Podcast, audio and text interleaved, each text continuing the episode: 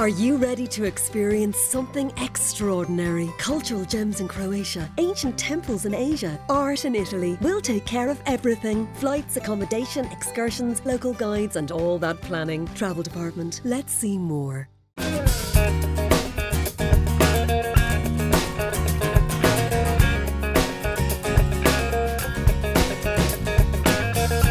Hello, I'm Conor Faughnan, and this is Driving Life.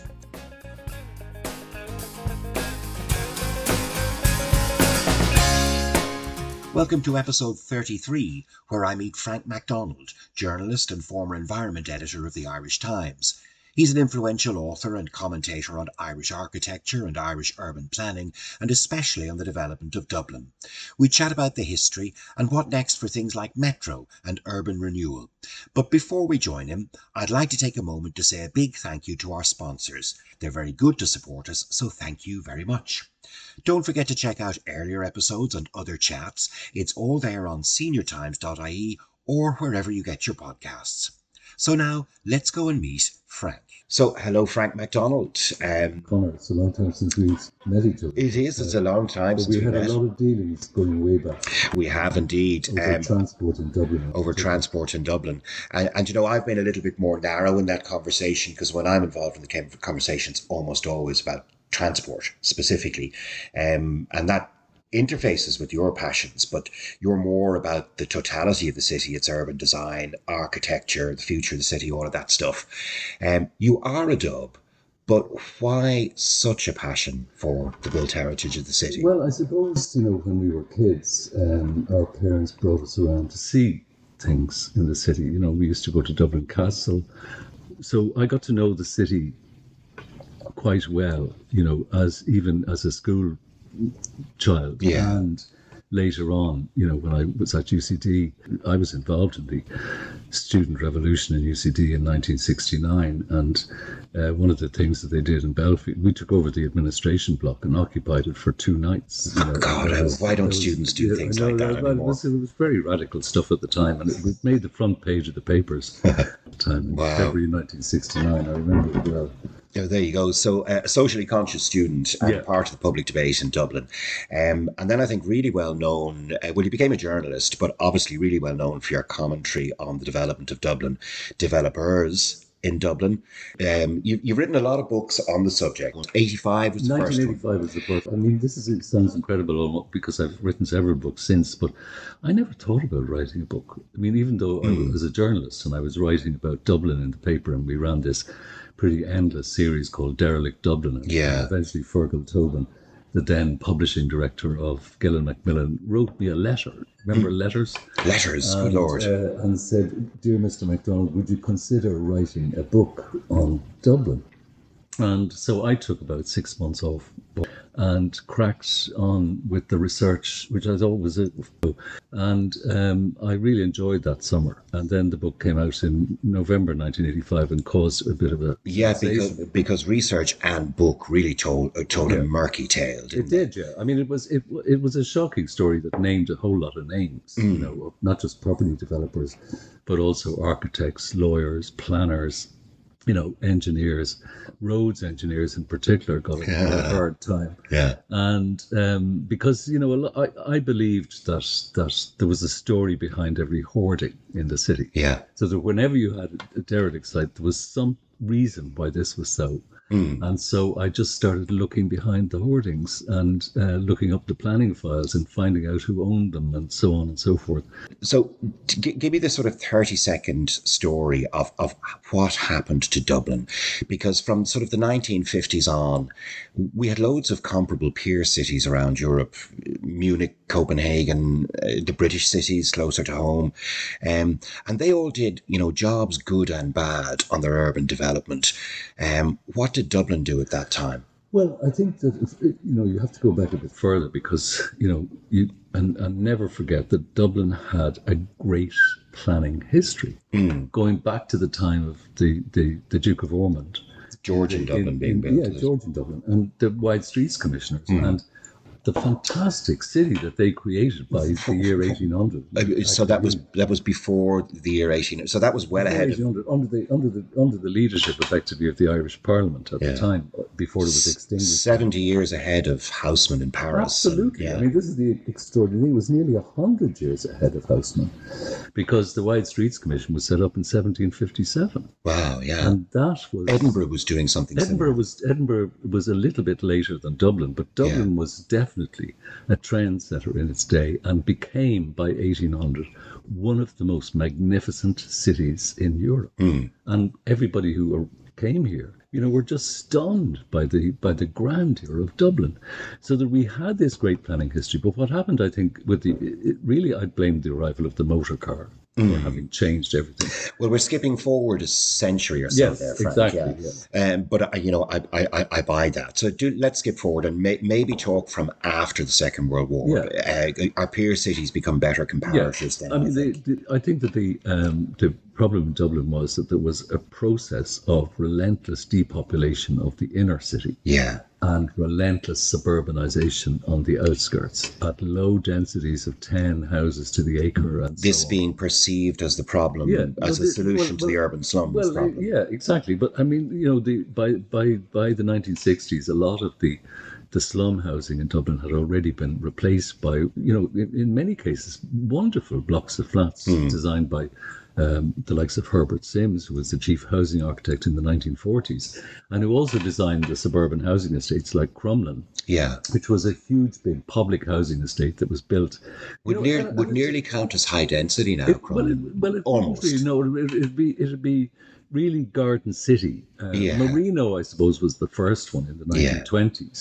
1920s. And but when you think of how how poor the state was Hmm. at the time, and yet they could still build these massive social housing schemes um, to house the people. And you know, Fintan O'Toole, for example, grew up in in, in in one of the corporation houses in Crumlin at the time.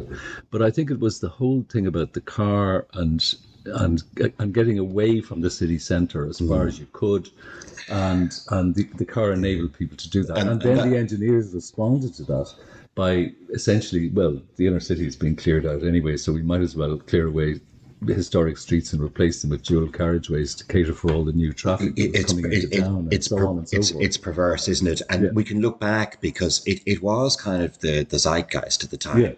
Uh, you know, people, the Jetsons was on TV. It was Yeah. perceived that this is what modern, and we, we weren't really val- and in that era, we really didn't value older buildings. No, I mean, they were to be knocked Yeah, down. exactly. Um, people in Dublin were nearly.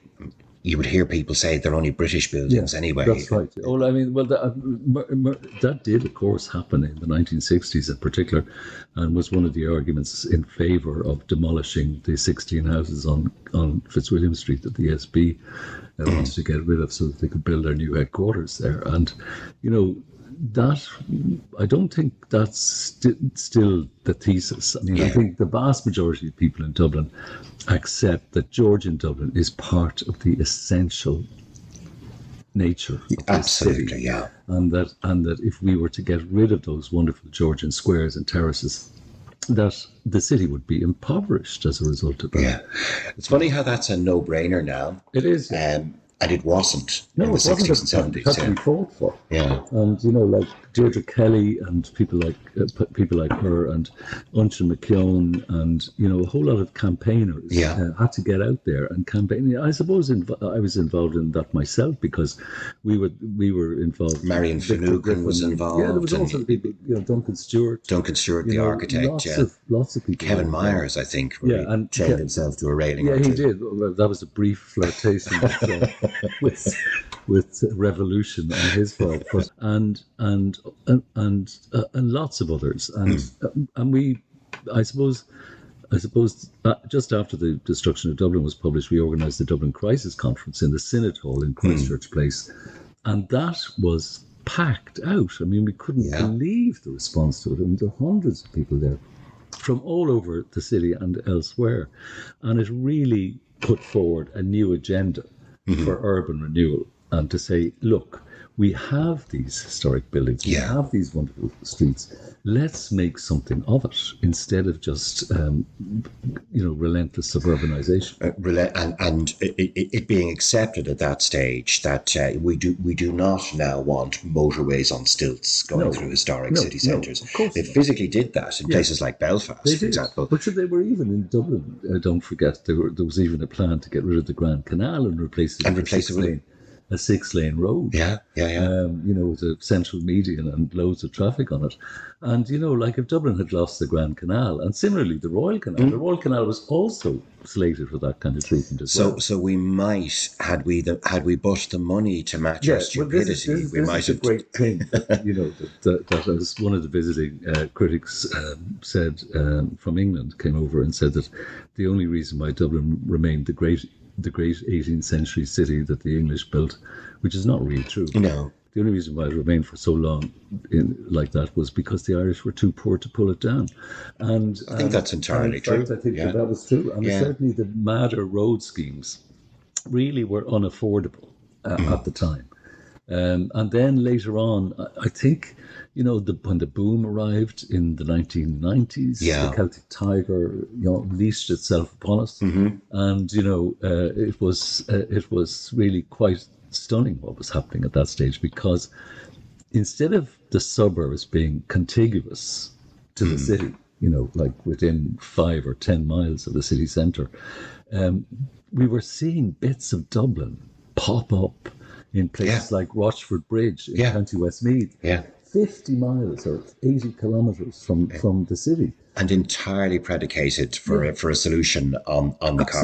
Absolutely, absolutely, uh, absolutely. But also, it was the attractiveness of being able to buy, being able to uh, buy an affordable home with three or four bedrooms in a place like that, even though you were condemning yourself to a lifetime of commuting, Yeah. which So- which I think is soul destroying. Oh, it is. Oh, it is. And listen, I was commenting on that, beginning to comment on that space uh, in, in, in my time. And, you know, our concern principally was the people stuck in the cars. who I'd, I'd kind of always contended were, were, were not the cause of the problem, just No, the most manifest symptom No, therein. So transport's one of the things that um, Dublin uh, has historically got wrong, been really, really poor. Um, thesis on that alone. Sponsored by Expressway. With My Expressway, free travel pass holders can reserve their seats online at expressway.ie or at our ticket machines in stations. Are you interested in trying a new smartphone but still a little unsure? Do you want a phone that offers larger icons with louder sound and an interface that has technology designed for seniors? Well, why not choose from the Doro range by simply visiting doro.ie? Doro, make friends with innovation. A couple of things, Frank. Um, Metro and Metro North. I, I, I've been on different sides of arguments with you many times over the years, and I was actually convinced this is one of the arguments where we would be on the same side. Um, but I wonder, are we? I, I want to see Metro built. I, I, I think we've let perfect be the enemy of good for years. I, I've looked at Dublin transport systems on PowerPoint displays from various government offices for 30 years or more. If, if we'd started doing it back then, we'd have it now. Build the shagging thing. You have serious reservations I do, about Metro I do North. because no, well, it's now called rebranded as Metro Link. Oh, right. Um, another rebrand. You know, It's another rebrand. Still not a Uh, brick yeah, laid no, or a uh, sod no, turned, no, but another rebrand. all. And, um, and in fact, it's just one line. And the line is 19.5 kilometres, running from just north of Swords right into the, through the city centre and on to Charlemont on the Grand Canal, where the Taking in the Luas airport, Green obviously, line en route. Yeah, it takes in the airport en route. But of the 19.5 kilometres, 11.5 is going to be bored tunnels. Hmm. And so it's going to be a largely underground line. But in Yeah. fact, it's really what it is, in effect, is a souped up Luas tram rather than train. And it's it's and it's a standalone project in the sense in the sense that there aren't plans for Yeah. a metro system in Dublin. Let nobody be under any illusion Indeed. about that Yeah. this is just one line. And I would much prefer to see the Luas network, or sorry, the Luas the two Luas lines that we currently have being turned into a network of lines that would serve places like Finglas and Lucan and UCD Belfield and, and wherever. Just as, for example, I, I think one of the most impressive cities that I've seen. I was going to ask you who's getting it right. Total transformation is Bordeaux. Bordeaux, Um, okay. It is absolutely amazing. And I remember being in Bordeaux in the 1980s, Mm. and the place was dirty and run down, and As was Dublin, soot yeah. blackened, and and all the rest of it. And they had all these crazy plans. They were going to build a motorway along the river, you know, along the riverfront of the of this immensely historic city. And um, and they and the, a new mayor got elected in, in the early 1990s called Alain Juppé. Alain Juppé is very well known, yeah. Uh, actually, he was prime minister. He was Prime Minister well, subsequently, and- yeah. And he said, "No, we're not going to build a metro underground. We're n- we're not going to build a motorway along the river. We're going to build a tramway network instead." Mm. And that tramway network was planned at the same time as the Luas project in Dublin. Yeah. Starting in 1995, and it now consists of five or six different lines extending to a total route length of 77 and a half kilometres and carrying 140 million passengers a year. And Bordeaux being a good comparative city. Absolutely, and, and indeed. Do you know, it's not the only one. Nice in the south of Yeah, France that's right. did, did something similar. Um, Montpellier has done a magnificent job. Mm. Absolutely, yeah. on- and there's a car to be had in it. yeah. And in fact, the Nice tramway serves the airport. It does, it does, uh, and it's a it, that's a growing airport No, too. it- it- Um, part of it is underground, so it's a Yeah. Like you describing Metro North, something not what you would classically think of a metro when you land in No. London or New York Or um, Paris. or Paris. More more like a, a, a souped up Luas that's Yeah. partially underground. Um, but terrific. Let's be clear, terrific. Um, But I think I think Conor, the, the the most strategic project that needs to be done, and it needed need, really needs to be prioritized, and it's just been pigeonholed rather than prioritized, and that is the Dart, the so-called Dart Underground, yeah, which was is this strategic tunnel linking Heuston with Spencer Dock, running via you know uh, with stations at St Stephen's Green, Yeah. but also at Wood Quay And Connolly, obviously. no, but no, actually, at not Pearse, Connolly. No. Pearse, Oh, Pearse. Okay, and, same run, and then running, runs. Yeah. But the, the tunnel length there is only about six kilometers, which is Yeah. just about half of the tunnel length of Metrolink.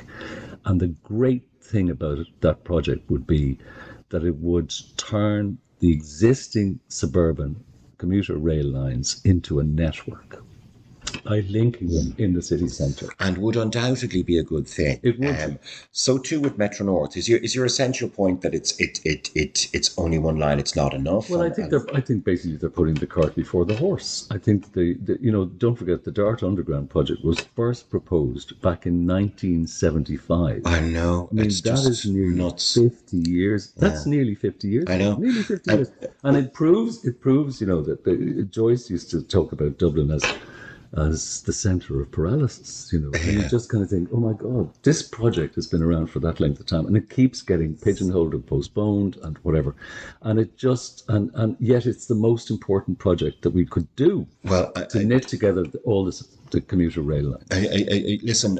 Whatever about the specifics of the projects, I'm because I, would just say build both, build Hmm. all of them, and I, I think it's also, to my mind, evident that Charlemont is clearly not the natural southern terminus. Certainly not. You it have should go down to go to the there. southwest. Uh, Do you have to go? Well, the totally unserved southwest, which is my Indeed. quadrant of the city. Yes. Let me be parochial about Yeah, that for a minute. But that's What's my, your- my fear basically is this that that um, that the metro li- Metrolink project will cost so much because there's so much tunneling involved in it that we will we will not get around to building Dart Underground.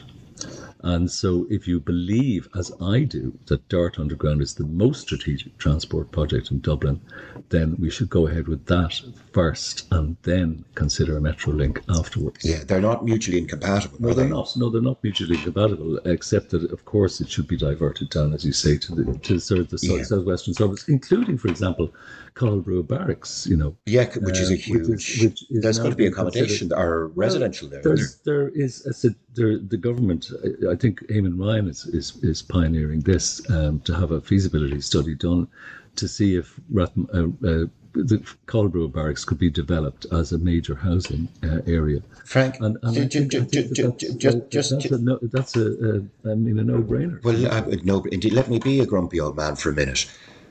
Accommodation in Rathmines. Why do we need a feasibility study to ask whether that's a good idea or not? Well, I think I think that uh, that's what it's being called. Um, but I agree with you. I mean, there's far too much. You know, Dublin is a city of talk rather than a city of action. I mean, in Bordeaux, it took Alain Juppé. Um, you know, he was the one who said, "This is what we're going to do," and then they went ahead and did it. One of the reasons for that, perhaps, was a French um, tradition da- dating back to the French Absolutely, Revolution uh, of, of locally elected mayors with, with real teeth and power. Um, I presume you would favour a, local, a directly elected Yes, mayor I. I, yes, I would, but I, I think that there's a problem in Dublin, which is, uh, and the Citi- Citizens Assembly was set up to, to kind of discuss and talk about this, and they have yet to issue their report. Uh, you've got four different local authorities operating within the historic county of Dublin. yeah. Uh, Dún Laoghaire, South Dublin, Fingal, and Dublin City Council. And drawing those four together, you know, and making them sing from the same hymn sheet is not going to be an easy task to do. Yeah.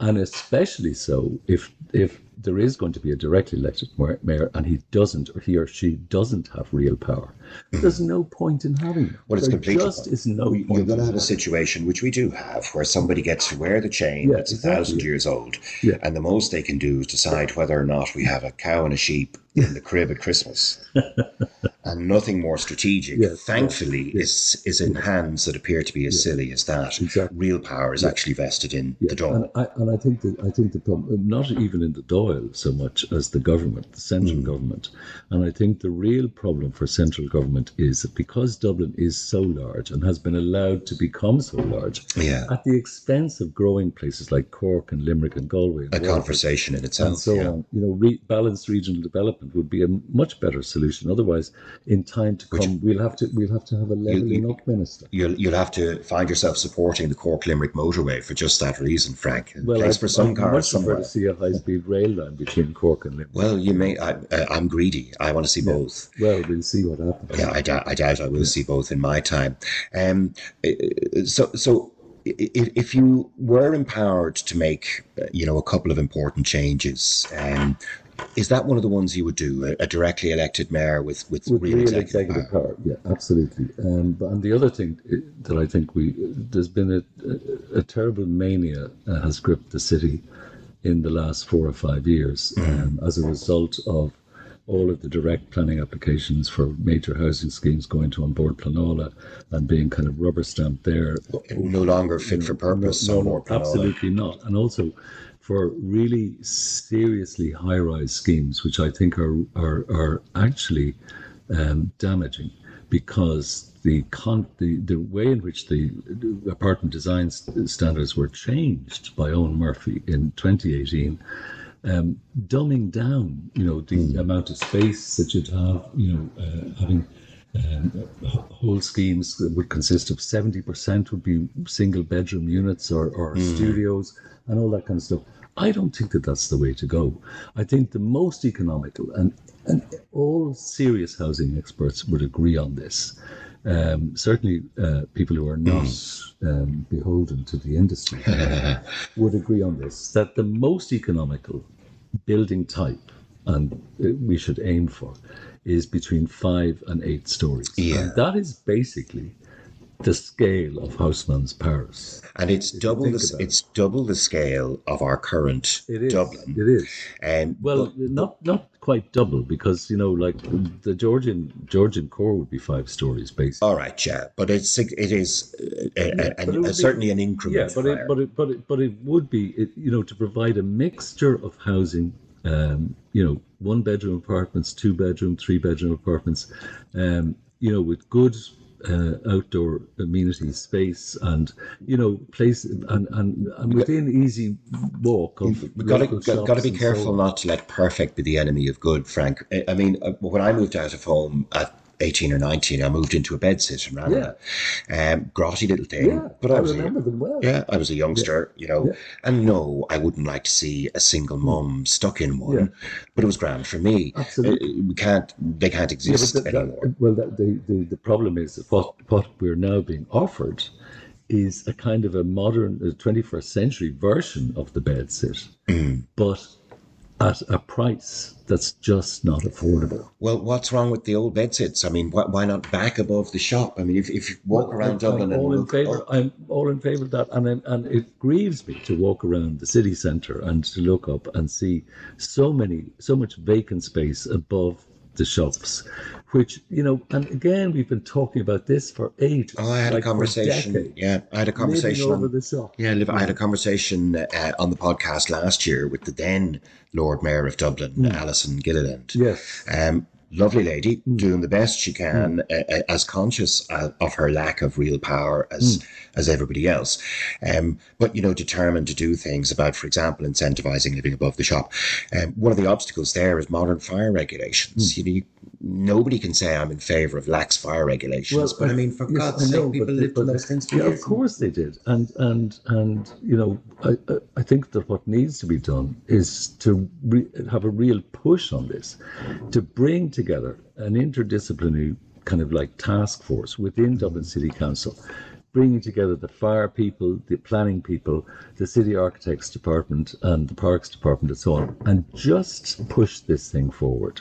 Because if it doesn't get that kind of push, and with everyone singing from the same hymn sheet rather than different ones, Yeah. then nothing will happen. You know, But So the- I mean, the, you know, one of the fundamental things that needs to be done is that Dublin City Council, uh, the the the organ as an organisation, needs to be seriously uh, re-examined and and and in terms of its role and purpose. yeah, in terms of its role and parts and how it functions, you know, and and and I think that, you know, if I if there's one thing that I would say that the outgoing city manager or chief executive Keegan. Owen Keegan has, Yeah. been, has, has been really his failure to to basically confront the problem of every department in Dublin City Council being its own silo. Yeah, um, and, and look, he's he's ruffled feathers, and, and there's plenty of good and bad in Owen Keegan has with a fascinating career in Dublin and in Dún Laoghaire, um, and in a sense, almost being the unelected city's executive, Yes. uh, but still with restricted power and totally without mandate, Yeah. and often at odds with his Yeah, council exactly. chamber. But I mean, if you if you if you think about think about local government, the idea of local government has been eroded in this country mm. ever since the foundation of the state.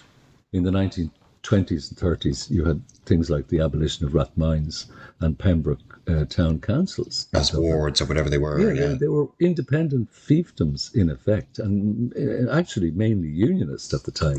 Hard- to believe, but it is true.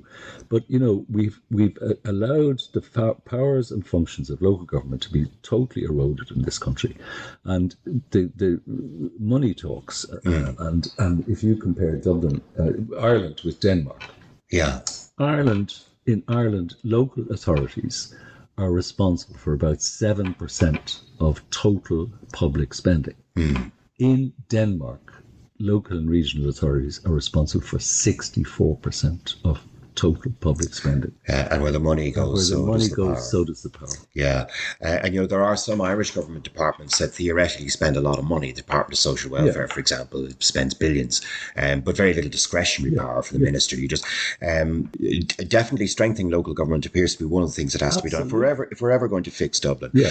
one or of the, anywhere. or anywhere for that matter. We could have the same conversation about Cork. Yes, you could. Um, and you know, during the Tiger era, if we had built four Luas lines for Cork and three for Galway and three for Limerick and nine for Dublin, Yeah. Jesus, we'd be so much better off.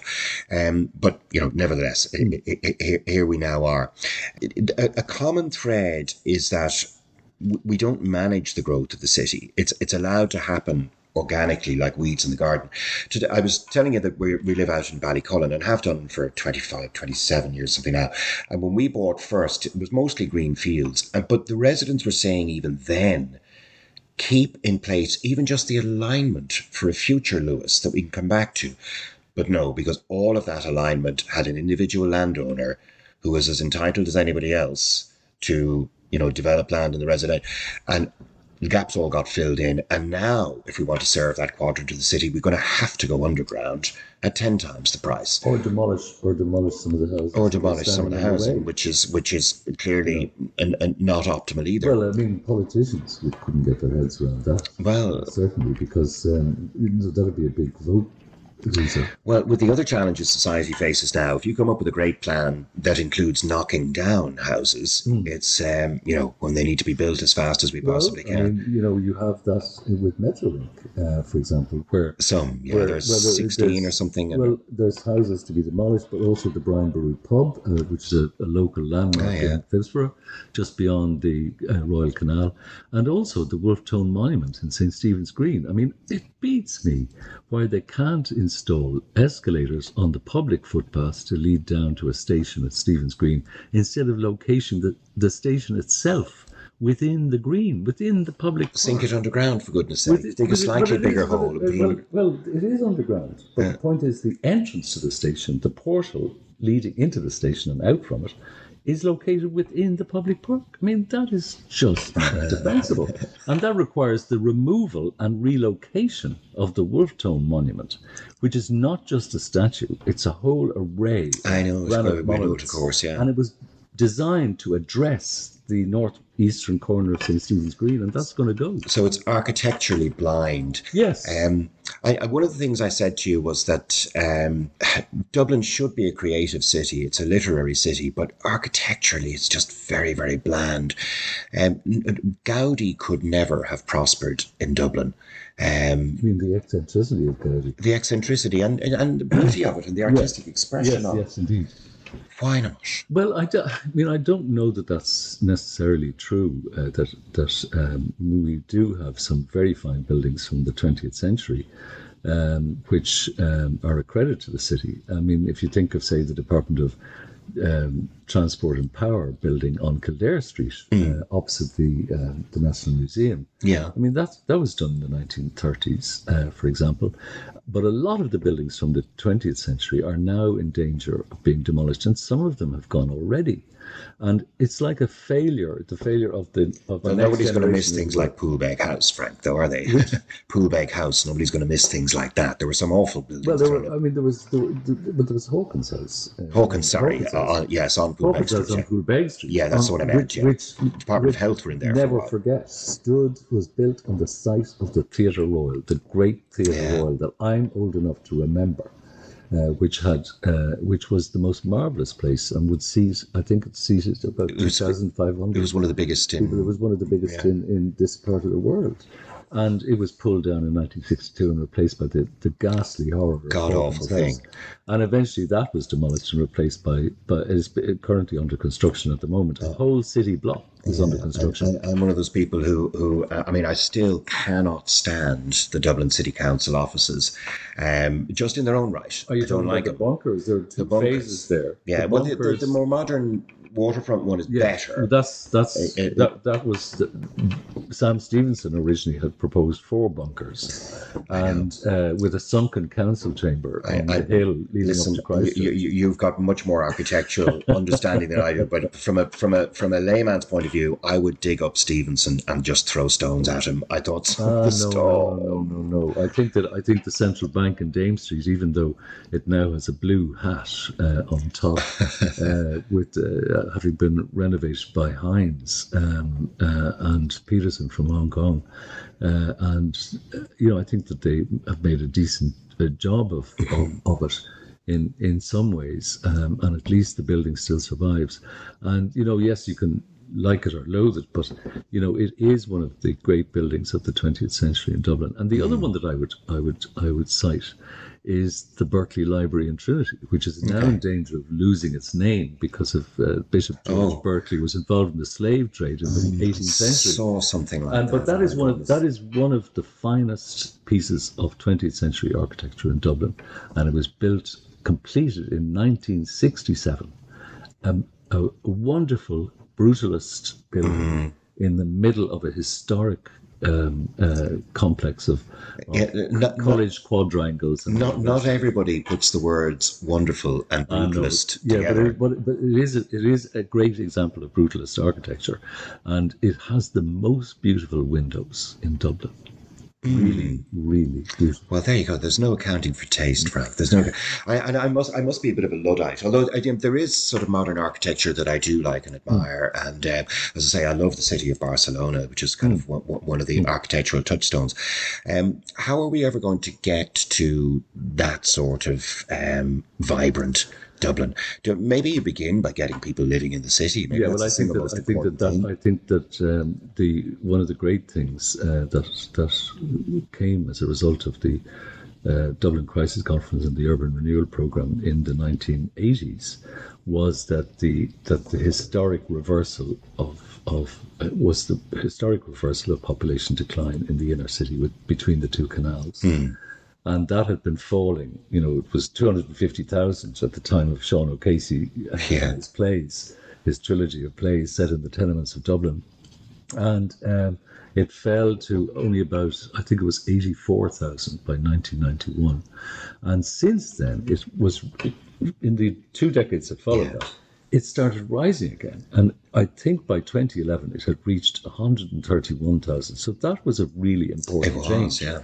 But since then, it's been eroded by the conversion of actual apartments and houses uh, into um, sh- uh, tourist shortlets Tourist shortlets, via, via Airbnb and others. uh, Airbnb and others, which And I think that that's a terrible shame. And Yeah, I, I've- I, mean, like I, I lived in Temple Bar for 27 years, and you know one of the great our great regrets was that in the first the Easter weekend of the pandemic, we went out at night and took photographs of all of the residential buildings in Temple Bar, Yeah. and the amount of buildings that didn't have any lights on. Even though there was nothing open in the city except Spar and Central on the corner of Dame Street and South Great George's Street, um, was just astonishing. and leaves something really hollow. And where you have light, where you have no light, you basically have no people. And our conclusion was that about 40% of the residential um, population of Temple Bar had been lost as a result of illegal conversions into tourist shortlets. Yeah, uh, m- making a bad situation worse in terms of the depopulation of the city centre. Mind you, for all our, our, our criticisms, I think we have to be honest that for the last twenty, the last twenty five years have been good for Dublin, notwithstanding our failure to make long term plans and recurrence of old mistakes. But I remember the city that you wrote about in the nineteen eighties, uh, where every yes. main thor- oh every main Think of it- thoroughfare was like think of it, uh, uh, FX Martin, the leader of the Friends of Medieval Dublin, um, Reverend Professor FX Mm. Martin, he told me way back in the, the 1980s that, you know, he he had, had actually, whenever he had an important academic visitor coming from Yeah. abroad, you know, from Germany or the United States or wherever, he would devise a circuitous route for them to come to to avoid the worst of it. To avoid the worst eyesores along the way. Yeah. And of course, nobody could, in a way, could avoid Dorset Street because that was that was certainly one of them. But I mean, you've got to remember that in the in the 1970s and 80s, most of Mountjoy Square was in bits. That's right. You know, literally falling. Mountjoy Square, the most perfect of the three great Georgian and you, squares. and you nearly had and you nearly had to walk on the parkside Yeah. curb because you're worried about a rock falling yeah, on you from exactly. the top of the building. That's right. You know, if you were bringing that same businessman you wanted to impress now, um, you'd pick them up at the airport, Terminal Two, maybe if they're coming from the states. Um, you'd drive them down the M1 motorway through the Dublin Port Tunnel, which is a magnificent piece of infrastructure. You'd emerge out then at Mm. in what we the used to call the point in the Docklands. You'll see the Aviva Stadium in Yeah. front of you, which Yeah, is a fabulous architectural is, yeah. statement in its own right. You'll see the new bridge, Yeah. uh, with its, you know, I think becoming the icon of Dublin. Calatrava, the Calatrava Bridge. It's, I think That it's magnificent. In combination with the convention centre. And I like the convention centre too. I think it frames that the city really well. that image that became the image of Dublin during the um, during the the post the, the post crash era. Yeah, Uh, that at least we managed to create that. We had this amazing um, uh, swing. It's actually a swing. it's actually a swing bridge too. so So that can be open to allow boats to come along Yeah. the river, up further upriver, and uh, and the convention centre designed by Kevin Roche, uh, who has since died, but he was, I suppose, the most uh, noted uh, Irish expatriate architect um, in the United States. And, and, and I think it, it is a, a real success as one of the signature buildings. It is, um, yeah, for, for, for the city. The other idea that, and you mentioned this before as well, the the um, the, the, the railway bridge where it crosses the Liffey currently. Um, now, unless Loop line. the uh, unless you find a certain you know brutalist charm in it. No, I don't. But for me, that's just a horrible run of scrap iron across. And e- uh, even at a simple level, surely we could retain the existing pillars and put some sort of, you know, gossamer thin, and then you could see the custom house. And Well, that, that, that was actually proposed um, uh, more Around than, the millennium, more than wasn't it? 20 years ago. Yeah. around then. And um, it was a very, very clever scheme, you know, Mm. which would have which would have replaced the existing um, very heavy structure, Yeah. which is uh, basically um, cast and wrought iron and steel. Uh, with that lattice work Yeah. uh, for the uh, the bridge, um, um, the balustrades, that is a terrible eyesore. It cuts the custom house off from the rest Hmm. It of the city totally, centre, yeah. and it and actually, in a way, it, it it visually obscures the evidence that Dublin is located on a bay. yeah. So, uh, you know, if, if we arrive from Mars or New York or Bordeaux, um, and you look at it and you say, didn't you guys all agree 30 years ago that this relatively simple thing was a good thing to do? Yeah. Why haven't you done it? Yeah, well, I mean, for a while actually, it was more of, of more value to CIE um, and Iarnród Éireann uh, as uh, for advertising structures. Uh, the rent that they made from that, and you know, mercifully that has been cut down at least. Yeah. But you know, the other alternative. I mean, the the, the mistake was made in the 1880s uh, when the loop was was conceived and built as an over an overhead Rather than tunneling, as they were doing already in. London at that time. yeah. Exactly, and it should have been tunnelled across the river to link Pearse Station or Westland Row Station and um, and Connolly Station as or Amiens Street as it was then called. And it's just a shame that these things do happen. And they will have to happen Yeah. eventually. But I know. mean, other cities have reversed huge mistakes that have been made. Like, for example, Madrid has created a whole new area it has also built an underground. Yeah, we that's true. about. Absolutely, Yeah. um, and a, a very extensive met, metro uh, network Mm. serving the city. But there was a big motorway um, that they got rid of in the in in the downtown area of Madrid, and they've turned that into a wonderful linear park, and and oh, and that's the kind of stuff that's happening more and more abroad, and it's the kind of thing that we really need to really need to get get with as well because it fits in with the whole thing about trying to um, I suppose, uh, uh, gear up the city to deal with the effects of climate change, including the possibility of inundation in by- your Sandy rising sea levels, Yeah. which is a real threat for the future. Uh, uh, yes, I, I, I- make bad jokes to my brother who lives in Clontarf about exactly that. Hmm. When he arrives in my uh, uh, uh, arrives at my house on a raft, whether I let him in or not. Um, yeah, I, I, do, do do you find yourself optimistic for the future in the broadest sense? Dublin Um, might succeed despite itself. Well, I, I, I'm, I'm not really that optimistic about it, to be honest. I mean, I would like to be more optimistic. Um, I think that Dublin is suffering terrible problems of congestion because of the concentration of economic activity in the Dublin area, and that I think that some of that. I mean, I think Dublin has achieved a critical mass Yeah. in European terms Yeah. and that we what we now need to do, and it, this is in Dublin's interest as much as other places, is to try and focus on Cork, Limerick, Galway, Yeah. and Waterford, and bring them up. I'm not saying to the same population level as Dublin, but why should Dublin be the only show in town? Yeah.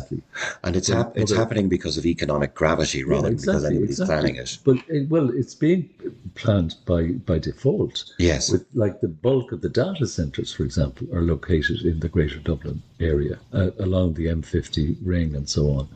Um, but I mean, I think that when you think of the number of really important politicians that have represented places like Cork over the years, like Jack Lynch, Mm. Yeah, yeah. Coveney, Yeah.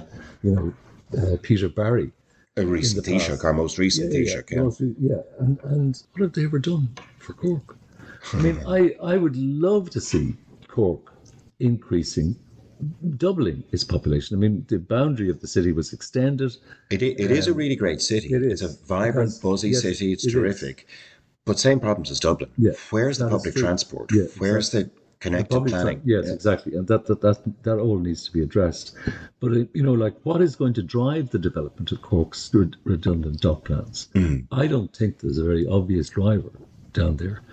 Um, so th- that's why I'm saying that some of the future economic activity, instead of concentrating it all in Dublin, should be devolved, if you like, Yeah. to places like Cork. Uh, and, and we shouldn't w- wait and hope that natural forces will do that. No, we need to put our finger on the scales. We need to put it together as a plan, and I think that is there's a very dangerous uh, line of, of, of opinion in this country among certain quarters that you know the only thing to develop is the what's now known as the Dublin Belfast Economic Corridor, which will tilt the development of Ireland even further to the east than Yeah. it is already and and that ultimately in 20 or 30 years time or maybe even longer uh, there will be a leveling up there will be a need to have a leveling Yeah. up minister in ireland to bring up the west and the southwest and the south and and, and, and, and in in 150 years time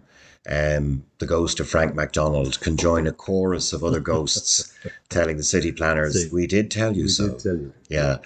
Um, listen, Frank, a, a ple- pleasure to meet you and chat to you in your marvelous new abode. You're, you've you've ditched Temple Bar and you've head to the Burbs. Fantastic new place in in uh, uh, in Avoca and Blackrock. Road in Blackrock, yeah, and uh, a big change. Um, and I suppose the biggest thing is that you've got to get used to everything being at a distance rather than close at hand. Yes. Um, but we're getting used to it, and um, and it's more tranquil, obviously. Well, you'll have fewer stag parties. Well, absolutely, and and, and nobody peeing in your doorway. I won't do that on the way out. Um, Frank, that's brilliant. Thanks a million. Not so.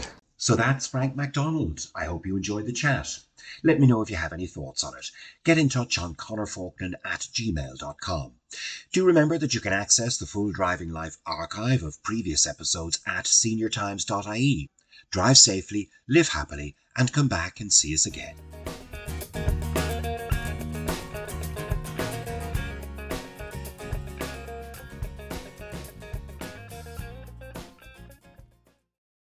An bhfuil fón póca nua wet, an bhfuil cnapi nó fum níos orde wet. Níos éasca le húsáid, fécar na fón ionach atá gin an seo ag daro. An bhón cliste is déine go dtí gohan le haid glunne agus tascanna. Tá rud aigen go gachtainna. Tá níos mó ólas ag daro.com.